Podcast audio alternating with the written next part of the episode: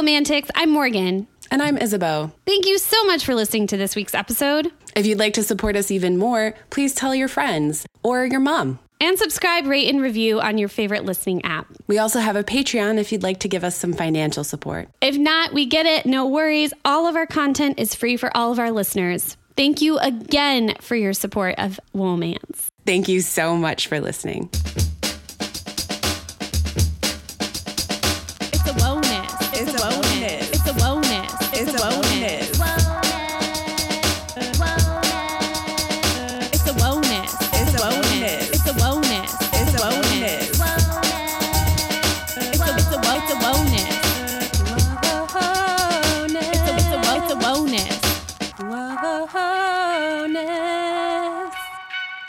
Don't worry, everyone. I got my thoughts and opinions about cats off my chest before we hit record. So, this wonus is going to be as focused and interesting as all of our other wonuses. Welcome to another spooktacular wonus featuring a short story from the collection Monster Ball 2. Assassin's Match by Everly Frost. Double balls. What are you drinking? This is apple cider and Armenian brandy. Perfect. How autumnal. It is. It's quite autumnal. It's really good. Do you know what I remembered the other day? You made amazing toddies with my Armenian brandy when we were IRL. Hot butter rum season mm. approaches. It do. It do. Listeners who don't know, and actually everyone who contributed to Monster Ball, because I think you guys could learn a couple things about cocktailing. A hot butter rum is when you make a compound butter with delicious ingredients like brown sugar. And um, should I start with what a compound butter is? A compound butter is a butter with things mixed into it. So you got brown sugar, cinnamon, cloves, black pepper, like a little numbing spices. And then what you do is you take like a full tablespoon of your compound butter, put it in the bottom of a mug, top it with some dark rum, however much you want. It's a nice little house drink. And then you just top it off with, I think you just do hot water. I don't think it's tea or anything. Mm. Although a lemon tea would be good. That is what Isabeau and I were drinking when we recorded the Flame in the Flower episode after taking Flame in the Flower shots. We used to drink a lot more. Flame in the Flower shots were so good. I would like to bring that back for our Christmas season. They're very simple to make with very niche ingredients, which is fireball, mm-hmm. whiskey, Canadian whiskey, and then orange flower liqueur. God, that was so good. Which I want to combine orange flower and cinnamon in something. It works so well in the flame in the flower shots. It did. I think we should build a cocktail for some of our holiday, winter season texts. Don't feel too sad about the fact that it's already October and Halloween's going to be wrapping up, and then that we have to celebrate genocide of Native peoples on Thanksgiving with a lot of food. Like, don't feel sad about that. Just don't celebrate it or reframe it. Just don't celebrate it. Also, for those of you in the know, Armenia is suffering in ways that it hasn't suffered in the last 25 years with its reignited war with Azerbaijan, and Turkey is making a big deal out of it. And fuck Turkey. I was not expecting. Also, yeah, think about that as well. If that's bumming you out, just remember hot butter rum season's right around the corner. I feel like this is really imbalanced.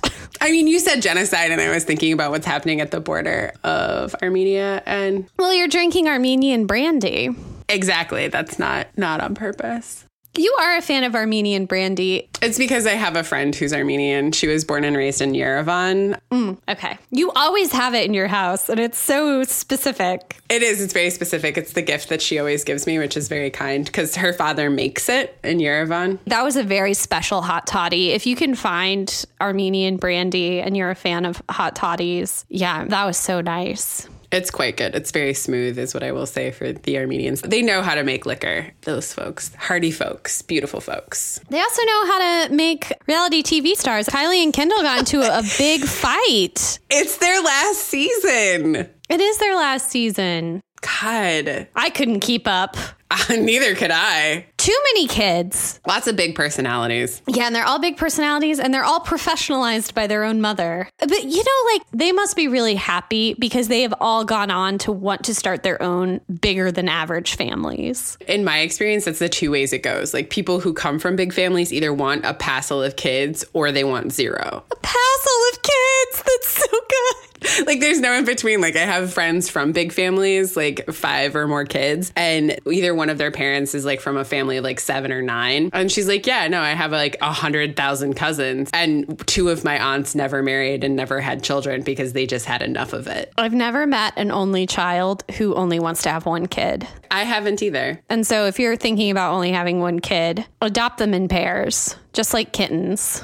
Just like kittens, they need to like bounce off one another. yeah, you need a buddy who's obligated to be your buddy to some extent. I think so. Don't you? I think the shared responsibility, that shared obligation of like having to hold someone else's hand at the airport is a really formative experience and like really good for you. I think it's really good to have like a peer who you're responsible for. I think that's exactly right. And I think it's also important to have mitigated specialness at home. I, I love that mitigated specialness at home. I also think it's really useful to have a familial sounding board for mom and dad's weirdness. Yes. Like, I think that must be one of the hardest aspects of being an only. Yes, yes. Oh my gosh. I hadn't even thought of that. It's like, I'm so grateful. My brother and I never do anything but compliment our parents profusely when they're not around.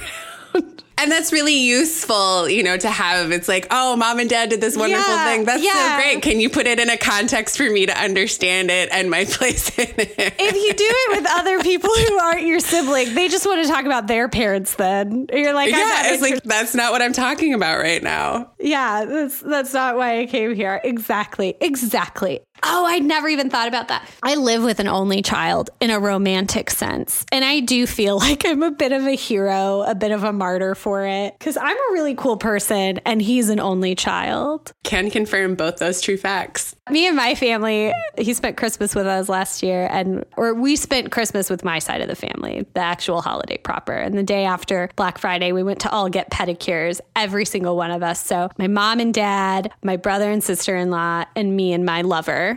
And the lady who was doing Brandon's toes was like, Do you miss your big family? And he was like, Oh, I don't have a big family. And she's like, You're dating the baby in the family. And he was like, Yeah, I am. Like, he's like, Oh, it's such a chore. And she was like, Ooh. When we all know that dating babies is the best. Yeah. And the woman during his toast was like, I'm the middle of five. I don't know how you live with a baby. And I looked at her and I was like, He's an only child. And she went, Oh. And just had like a million questions for him after that. That seems right. That seems fair. Both of my parents come from big families. My dad is one of four. My mom is one of five. Same. They're both the babies. Well, flip flop. My mom's one of five. My dad's one of four. Yeah. And like babies together is like supposed to be really happy and fruitful, but also one of the most volatile birth order love connections. Like us. exactly. An amazing dynamic. We are a Libra Aries double baby combo. If you ever wondered what made Womance snap, it's our birth order zodiac combo. It is. It is. And like John's the oldest and I'm the baby, so like that's one of the most stable of love connections and sibling orders. But oftentimes, because like I think it's gender and birth order are also part of it. So like John functions differently than I think he would have if he'd had brothers. He only has sisters and he's the oldest, so he's the oldest only boy. Yeah. So like I think it intensifies his oldest sibling stuff. Mm-hmm. And like I'm baby baby and Yeah. there's gender parity in my four siblings and I. So You're from a good old fashioned big family. I am. There are four of us. He's from a family of three, right? Mm-hmm. I only have the one older brother, if anyone was wondering.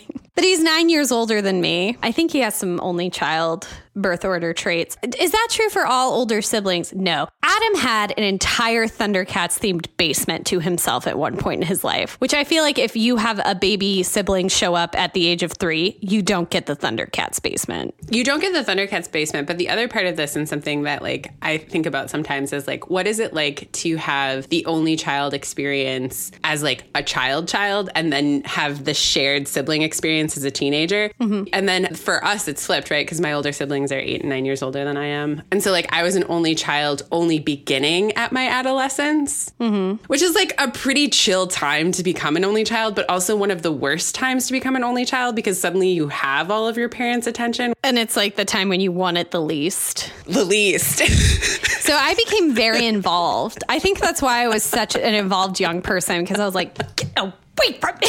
I have to edit the school newspaper. I have to be the lead in the school play. I have choir. I have orchestra. I have all of the least hot things you can do in high school, but I signed up for them. Yeah, I was in debate and band. Oh, I had a job. I had two jobs over the summer. Mm-hmm. Yeah, that's definitely a result of being an adolescent only child. I remember we were going to the, it must have been the fourth Harry Potter, and my parents are deep into Harry Potter because I was into it. Mm-hmm. And they wanted to go to the midnight showing, but I didn't want to go with my parents to the midnight showing of Harry Potter 4. No. And so, like, the whole thing was so bad because, of course, my dad, like, understood my massive, like, 16 year old embarrassment. And so he just went to the bottom of the theater and he just started shouting my name and, like, shaking the popcorn. So embarrassing. I'm so sorry that happened to you. Oh my God. And, like, my mom thought it was the funniest thing. Oh no. And then she laughed. Oh yeah. And then she's like, yoo-hoo.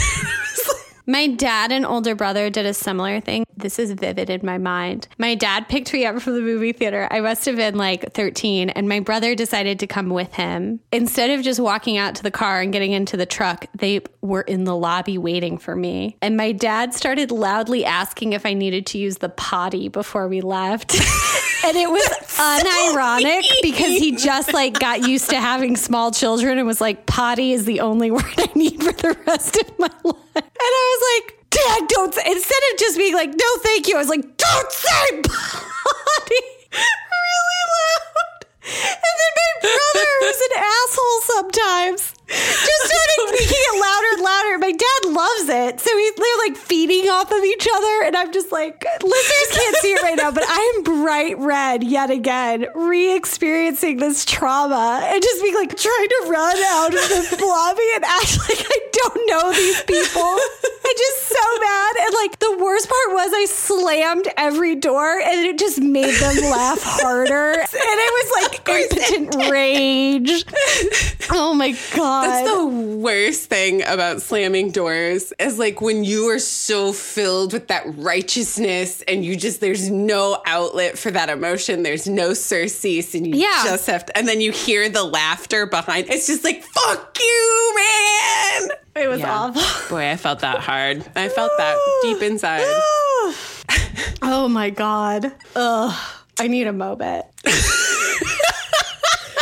but, anyways, only children don't experience that, but they also don't experience that. And to be honest, babies fucks with babies. I had a tour group once. I've talked about this before. Bachelorette party, four sisters, and they were like, guess the birth order. And I said, Ooh, I would say she's the baby. One of the middle daughters was like, That's correct. Are you also a baby? And I was like, I am. She's like, Babies fucks with babies. And it's true. Babies understand babies. Middle children, I don't know how they get along with each other. I bet it's a lot of woe is me stuff. I bet it's a lot of woe is me. Honestly, yeah. But also, It's like two strippers looking for a pole.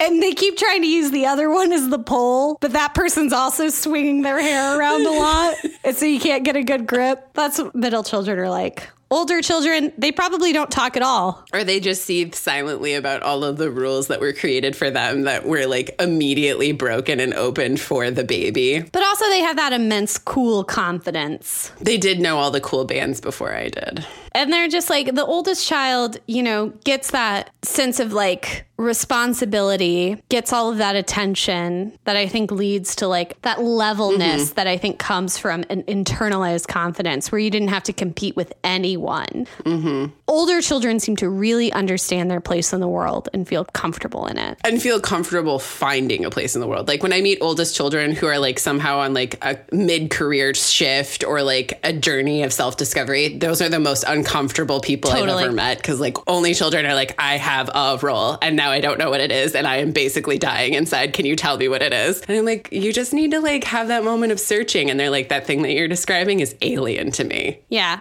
Babies were fun and a little slutty. It'll probably work out. I'm charming and adorable. to bring it all the way. For what? For what? Our producer is an oldest child, and I wonder what he's pondering right now. I think he's probably hearing a lot of truth and he's also thinking, shit, I have yoked myself to two babies who like to fucks. He's probably reflecting on the fact that he drove his baby sister to New York on a like fluke. He's like, hmm, babies. Baby. Of course, the two of us didn't think anything of that. Now that I'm saying it out loud, I'm like, oh, that was a thing. It's like kind of a big thing to happen. And I was like, of course, my brother would drive me to New York. Yeah, dude. I had the exact same thought. I'm like, oh, that's nice. I'm like, that's your job. Mm-hmm. Was it tiring? That's just what babies Probably. is owed. Well, I imagine so. Yeah, that's the other thing. We were very like, cool. Oh man, I'm glad we had this conversation. What are we talking? We're talking about Assassin's Match. By Everly Frost. At the Monsters Ball. Yeah, two only children finding love against all odds at the Monsters Ball. So our our main character is a witch, and I'm gonna just say it. Her first name is Tanzanina. That's right. That's Nina, not Tanzania. Tanzanina. It's a combination of the country in Africa and the name Nina, Tansy for short. Which is cute, admittedly. Tansy's a good name for a witch. Tanzanina, mm-hmm. Is also a cool name for a witch if it's not cultural appropriation. it's also like, Lazy. yeah. There's a couple other things where there's like people who I think are white who have dreadlocks. Mm-hmm. or the only other person from a noted nation other than Russia is from Africa and turns into a lion. That's right. Africa is a continent, not a country. Mm-hmm. A continent of 58 nations. Yeah. Vastly different. And I know you know that because you named her Tanzanina. Yeah. Or maybe the author like misheard the word Tanzania. I don't want to speculate. I don't want to do that either, especially under this political climate wherein we did have a president who misspoke an actual country, Which one? Zambia. What did he say? He combined Zimbabwe and Zambia. Into what? Zim Zambia. This was like in 2017, which was basically a million years ago. That is the most ridiculous way to do that. Zimzam? Bia. Zimzam. Bia. As insane as that is, Not the most insane thing that happened in 2017. Zambanina mm-hmm. is like on the level. Yes. Zambanina. Oh my God. Tanzanina. Tanzanina. On that level, when I first heard it, and the person who said it first was an angel hanging out in a library. And I was like, ooh. And the Boston Public Library. Mm-hmm. Not a great city for race relations. Indeed not, Morgan. Speaking of which, I don't know if there is a city that's great for race relations, but Boston is bad at it and is not self aware of it. Because Boston has that thing that people in New England and like the East Coast in general do, where they're like, racist, not I. And they think that because they're from the East Coast and not the South or the flyovers, that they are somehow they've reach like an exempt status on racism. And to that, I respond Boston. Not only respond Boston, because those of you who know our show know that I love 1776, and there's an amazing song in there called Molasses to Rum to Slaves, wherein South Carolina really calls out Boston. They're like, where are the ships made? Who are captaining those ships? What do their accents sound like? Like, don't act like you aren't benefiting from this monetarily in big ways. Like fortunes are made and they're taken back to Boston. In that way, New England is very similar to regular England. Yeah, exactly. They love to like shit on Georgia, but you know, having the history of being like, oh, it's like we didn't have slavery in our colony when we first entered the Union. And like, yeah, okay, cool. What have you done for me lately? Oh, Boston is the third most segregated city in the United States. Interesting. Okay. My hairstylist, he moved to Chicago from Boston, and he said one of the reasons was when he came to visit Chicago, he was staying in Ravenswood, mm-hmm. which our previous mayor lived in Ravenswood. And if you want to track gentrification in Chicago, one of the easiest ways to do it is like, what neighborhood does the mayor and office live in? That's the freshest. Like, for instance, Lori Lightfoot lives in Logan Square. So Rahm Emanuel lives in Ravenswood. So he went to stay with his friend in Ravenswood and he was like, and it was like 3 a.m. and I heard someone screaming outside and I saw that it was a black man with a panhandling sign. And I was like, oh my God, this is incredible. And I was like, what do you what do you mean? he was like, I know that Chicago is segregated, but in Boston, they physically could not get to the Ravenswood neighborhood if they wanted to. And I was like, whoa. Whoa. And he was like, you know, neighborhoods bleed a lot in Chicago. We feed into each other and it's easy to get from one to the other. It's really easy. Even if you don't have a car or even if you don't have a public transit pass, you can walk or ride your bike or. Yeah, that's one of the things about the city that is good and functional. And also because everything's connected. One of the things that directly relates to this in Monsters Ball 2 Uh huh. is that our hero Alexi is human and not allowed in. Except he is. How does he get in? Never resolved. He is brought there on a beam of light. Yeah, surprise. In his tight t shirt and his black pants. A white light. So Tanzanina goes to the Boston Public Library to try and get a special spell book. A grimoire. Yeah, a grimoire that is uh, run by angels, fallen angels. And she comes to get a specific spell that can like undo things that had been done in the past because she fell in love with this assassin that we're just supposed to. Maybe it's like a thing in this author's universe of supernatural romance, but she had fallen in love with an assassin previously. And he had a spell placed on him that prevented him from falling in love. So she wanted to undo that so that they can fall in love.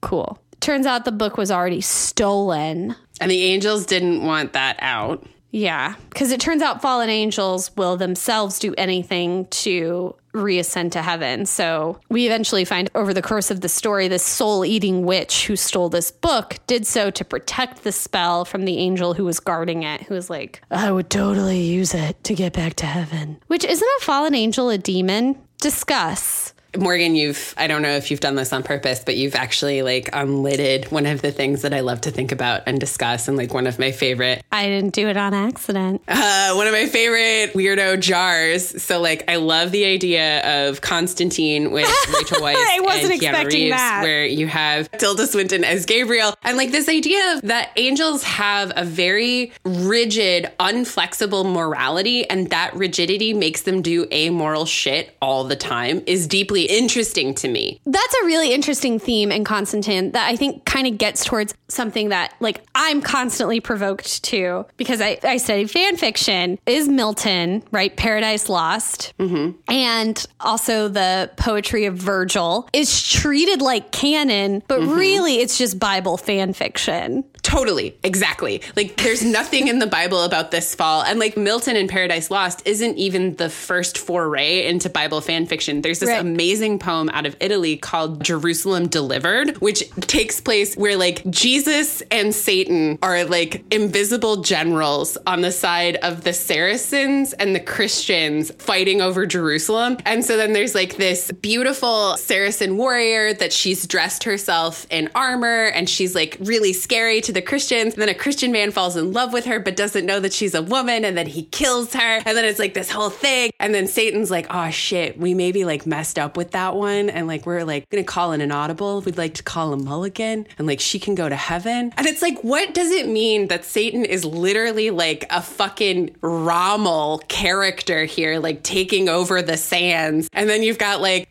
Patton and Jesus, who's just like, mighty Christian soldiers who are just like literally murdering. And like their murder is just buckets of blood. And so then it's like, who are the good guys? Who are the bad guys? And the idea that we have been wrestling with this question and that like our avatars of this question are literal demons and literal angels is amazing to me. And so this idea of like, when you fall to earth, are you a demon or are you a fallen angel? What does that distinction do for us? And how does it help us think about your morality? I think about that really shitty movie with Nicolas Cage that was much better in its foreign iteration. City of Angels. Like, what the fuck? Wings of Desire. I also love that he's so dopey.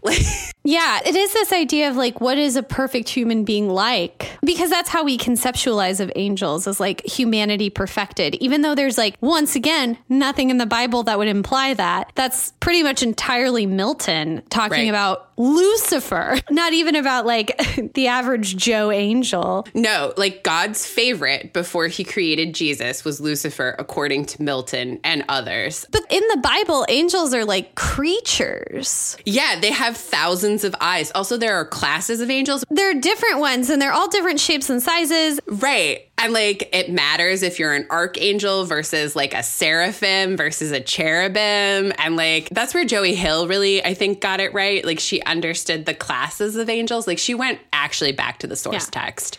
But this particular text understands angels as human like in form, except for their gigantic wings, and does consider fallen angels to still be angels, Who act amorally. but maybe like hashtag problematic angels. Totally. Totally. So, anyway, she steals this spell book, and the angel librarian unhelpfully explains to her that, like, the only way you'll get to use it is if you find the woman who uh, actually stole this spell book at the monster ball. And our heroine immediately understands that because the thought was put in her head, she's going to get an invite, mm-hmm. uh, which is different from our last story. Although, I mean, it's not different, but like her understanding of it. And she's like, well, I just found out that this mother character, mother, Mother Cardis. mother Cardis character, she seemed mythical to me, but she's real. So surely Monster Ball is real. Surely I'll get an invitation. She then uses some magic to fix up one of her little black dresses, which I think is a scene from Sabrina the Teenage Witch starring Melissa Joan Hart as well.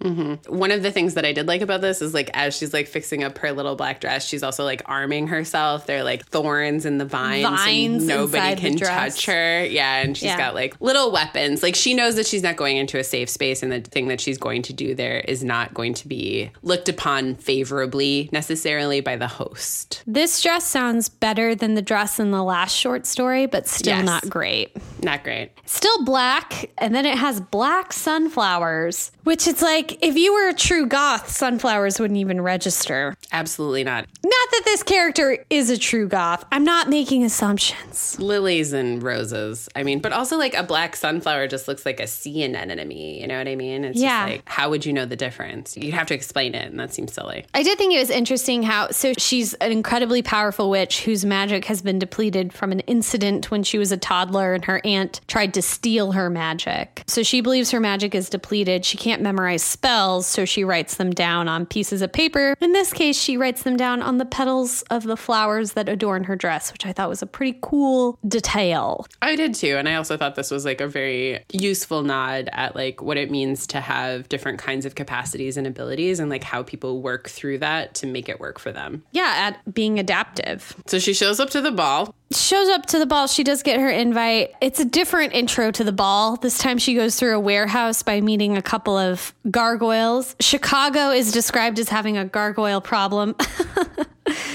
Wrong. and I said, there's a difference between a gargoyle and a grotesque. Gargoyles serve a function, they take water, they sleuth water, sluice water away from a building. A grotesque is just a decorative addition. Also, weird insight into Isabeau's id. There was definitely a time in my childhood where I watched the television animated series Gargoyles. Holy shit, yes. Fucking loved it. The Law and Order SVU for tykes. Mm. and was definitely sexually attracted to Goliath.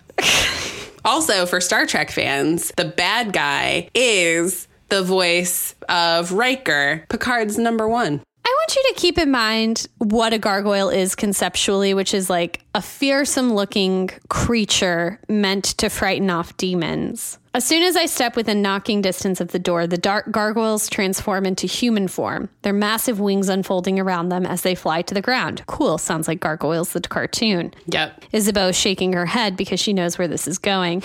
Both are muscular and well dressed in slacks and button up shirts, dreadlocks falling about their shoulders. They have nearly identical features, although one wears his dreads a little longer than the other. He wears shiny red shoes and an all white jacket with an embossed mask print. Once again, just like not cute. Their names, the gargoyles' names, you might be asking, are Lex and Bronx, as in the borough.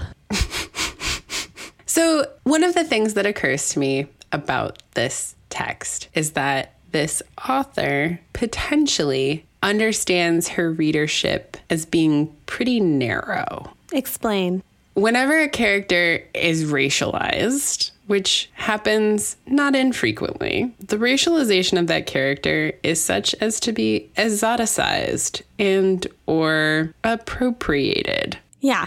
Because, like, you can say, like, oh, we're making an assumption based on the fact that these characters have dreadlocks. White people should not have dreadlocks. Maybe someday, but uh, and Tanzanina as a name. And so sometimes what this text did in those terms. And when she finally gets in, when she gets past the gargoyles, the first shifter that she meets, and she's never met a lion shifter before, is the character from Africa. And it's just like, and he also has dreadlocks. yeah, And he has light skin with freckles and blue eyes. yeah. And I kind of feel like there's some PSA there where it's like, oh, you thought that because he was from Africa, he couldn't have blue eyes. And it's like, I feel like we've stumbled across a lot of hurdles arriving towards this line of thinking. Yeah, right. It's like, yes, indeed. There are people in Africa who are born white, Afrikaners in South Africa, for instance. But like, there's a whole legacy there that's like worth getting into that we just shouldn't just like, you know, like. yeah, we shouldn't just be like, he's a lion shifter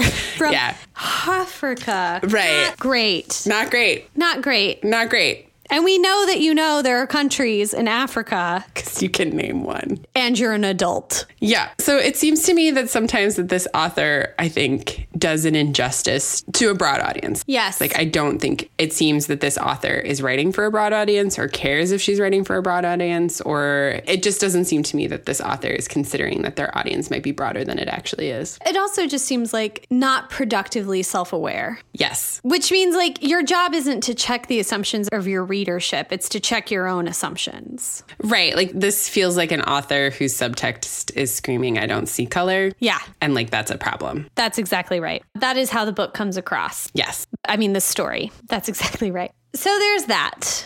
The other metaphor, there are two huge metaphors at play here. So our heroine is very invested in dissolving a curse on her beloved that does not allow him to experience love for her. Emotions of any kind, but the one that she's most particularly interested in is his inability to love her. Yeah, specifically her. Yep. Now, this short story does a great job of like confronting the fact that like she thought she was within this selfless project, and that's why it was inherently noble because it's good for him to experience love. But then when she actually encounters him at the monster ball, she discovers, as Mother Cadgerus comes to explain to her, like, you should have probably been able to tell that he could experience love because what he was expressing and experiencing for you is love. But he also is like, for the benefit of whom?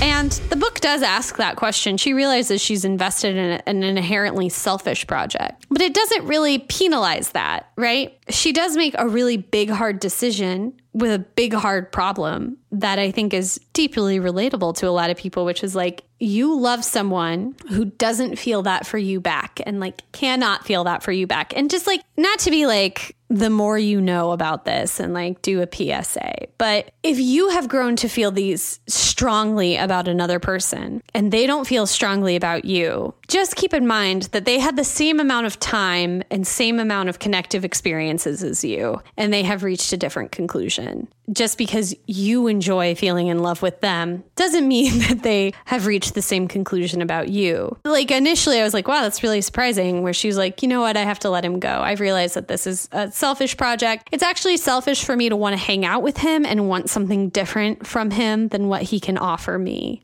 I also thought like one of the things that this story did so well is like the moment where he is like literally telling her, it's like, you deserve more. And she says, What if I compromise and that I'm willing to make that compromise? And he says, like, you might tell yourself that, but it isn't true. Like, you have to let me go. We have to let each other go. You have so much in your heart to give that it would harm you to continue in this way when I literally cannot and will not offer you this thing in return. But then it turns out he was already giving her that. I know. And that he just needed to realize it, which fucking sucks. But I know it's a romance short story, and so it has to kind of work out that way. I know. But it still like kind of was like, ah, oh, oh, that kind of sucks, you know? Yeah. Although I really did love his nickname for her, which was Little Sun. She's like, why do you call me that? And he's like, because my days are dark without you. And I was like, me. Yeah, it's like, oh, he's not in love with you. You don't say that to someone you're not in love with So there's that. The other big metaphor is mothers. These are the two most tight fiveiest in 1998 problems that a relationship will face, which is the presence of a mother and an inability to feel affection in the way that you need or you feel affection for your partner. Mothers feature largely. Mothers feature largely. So it turns out the witch who stole the spell book is actually his mother. A mother that left him because he was not witch born, was only human born. So then we also have like bad mom vibes, hardcore. But then we discover that it's because her coven would have killed him if she didn't abandon him. Right. So then it's like good mom redeemed, even though she left him. And somehow, like, even though he's not magical, he's able to become a magical assassin. Yeah. Which I didn't like. Yeah. How do you get the magic rings that give you superhuman abilities? You know what's interesting to me about this? I'm like, I think it's really right. You said earlier that this text makes metaphor literal. And I think that's actually something that folklore actually spends a lot of time doing. Like, there's this really great folklore story out of Russia about Baba Yaga, who meets a young prince in the woods whose baby and wife died. Like, the wife tragically died in childbirth, the baby was also born dead. And it's so awful and so monstrous for him to live through this that he asks Baba Yaga to take the pain away. And so, what Baba Yaga does is she takes his heart and eats it. Yeah.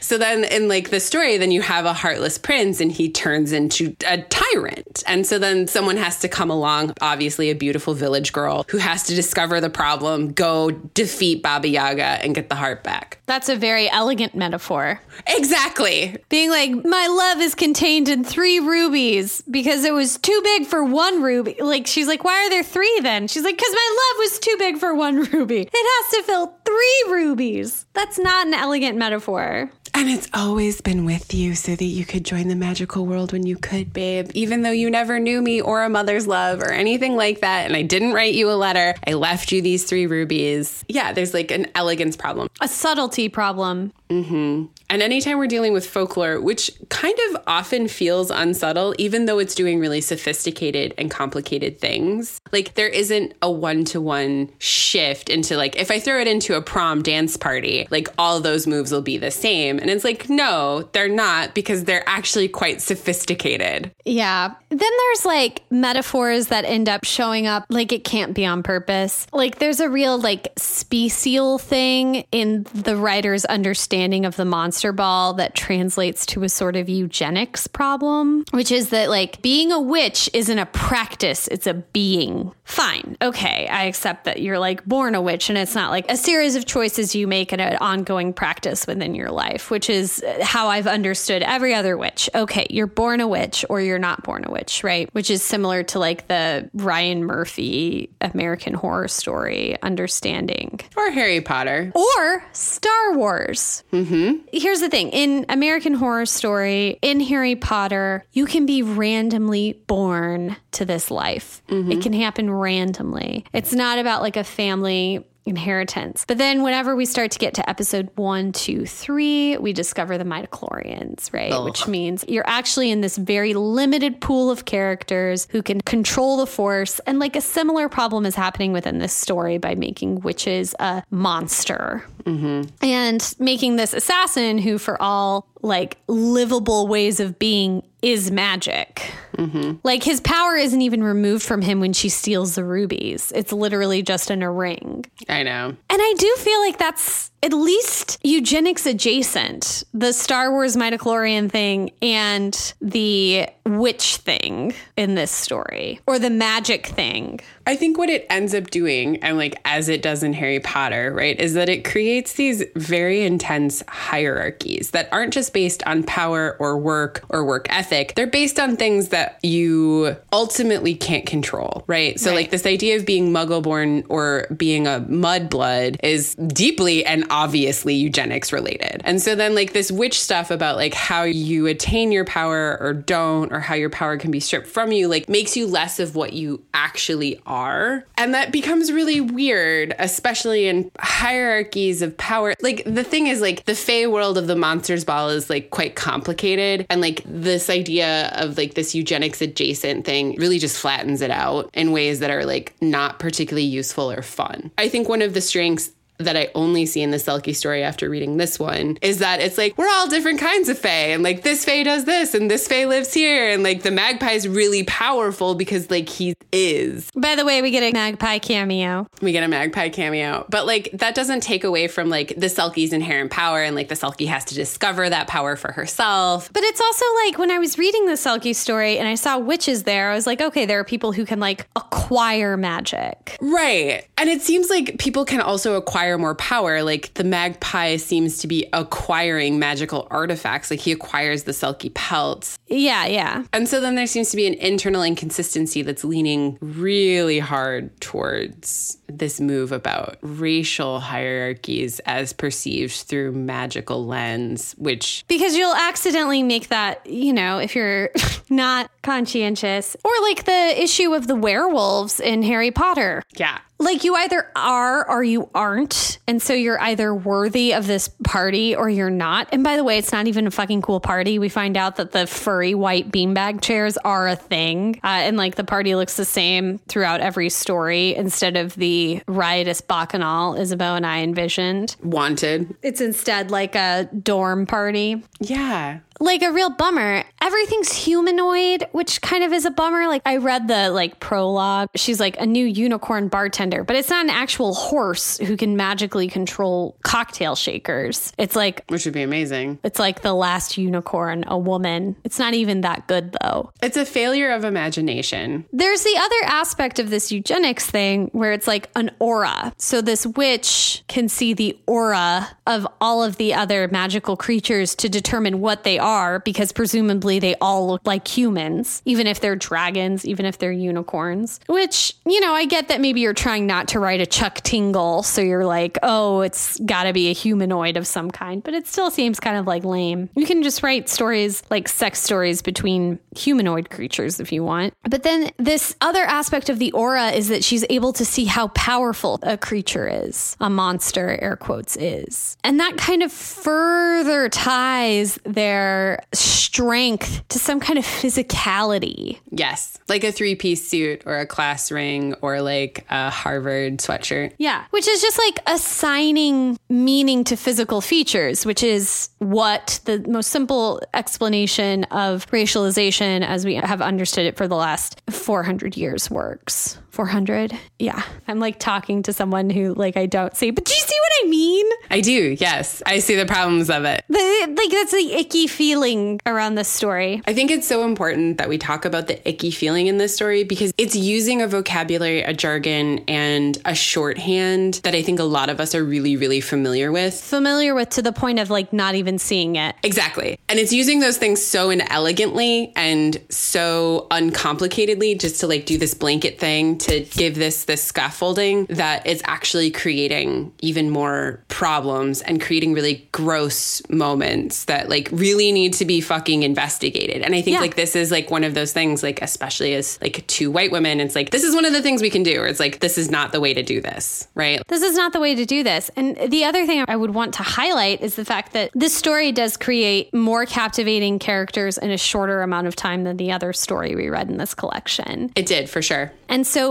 like, things can be technically good, they can be pleasing to you. And if you don't poke it, that's where you end up internalizing or like reinforcing these in- already internalized expectations. Yes, that's the danger. This is a better story than the Selkie story. It, it was more fun to read. Yeah. I immediately understood that I was in the hands of a better writer who had a more fully realized imagination. At least for this particular scenario. Right. And there are still these problems in it. Right. There are still these problems in it. And you can't just be like, oh, I liked it and that's good enough because you're reinforcing it to yourself Yes. and you're guarding yourself against empathy and growth. Yes. And you're internalizing sloppiness and like, Yeah, and then you're just like internalizing sloppiness.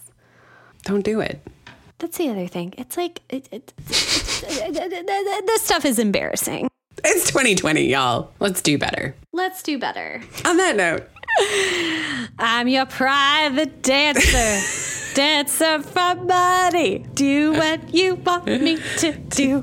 This week's Moments is brought to you by Christmas Kisses with My Cowboy, featuring stories by Diana Palmer, Marina Adair, and Kate Pearce. Yeehaw! Or should we say, yee ho ho ho? Holiday anthologies, as we here at Whoa No, are a great way to either take just a festive dip or totally immerse yourselves in seasonal spirit. So we're excited to share with fans of Christmas and Cowboys and Kisses this new collection of Contempo Christmas casuals for 2020. And not only because the cover features a golden retriever and a horse wearing a Santa hat whilst galloping. Consider all of Diana Palmer's books have hit bestseller lists. I, myself, Isabeau, have enjoyed her writing on occasion. New York Times bestselling author Kate Pearce is known for her ability to create realistic and compelling communities filled with complex characters that fans of Western and romantics alike crave. And Marina Adair's St. Helena Vineyard series has turned into a series for Hallmark Channel movies. Need we say more? Contractually, we do. Morgan, roll the beautiful summary footage. Mistletoe Cowboy by Diana Palmer. Horse Whisperer. Parker doesn't drink, smoke, or gamble, and he doesn't have much to do with women either. Sounds like the opposite of us.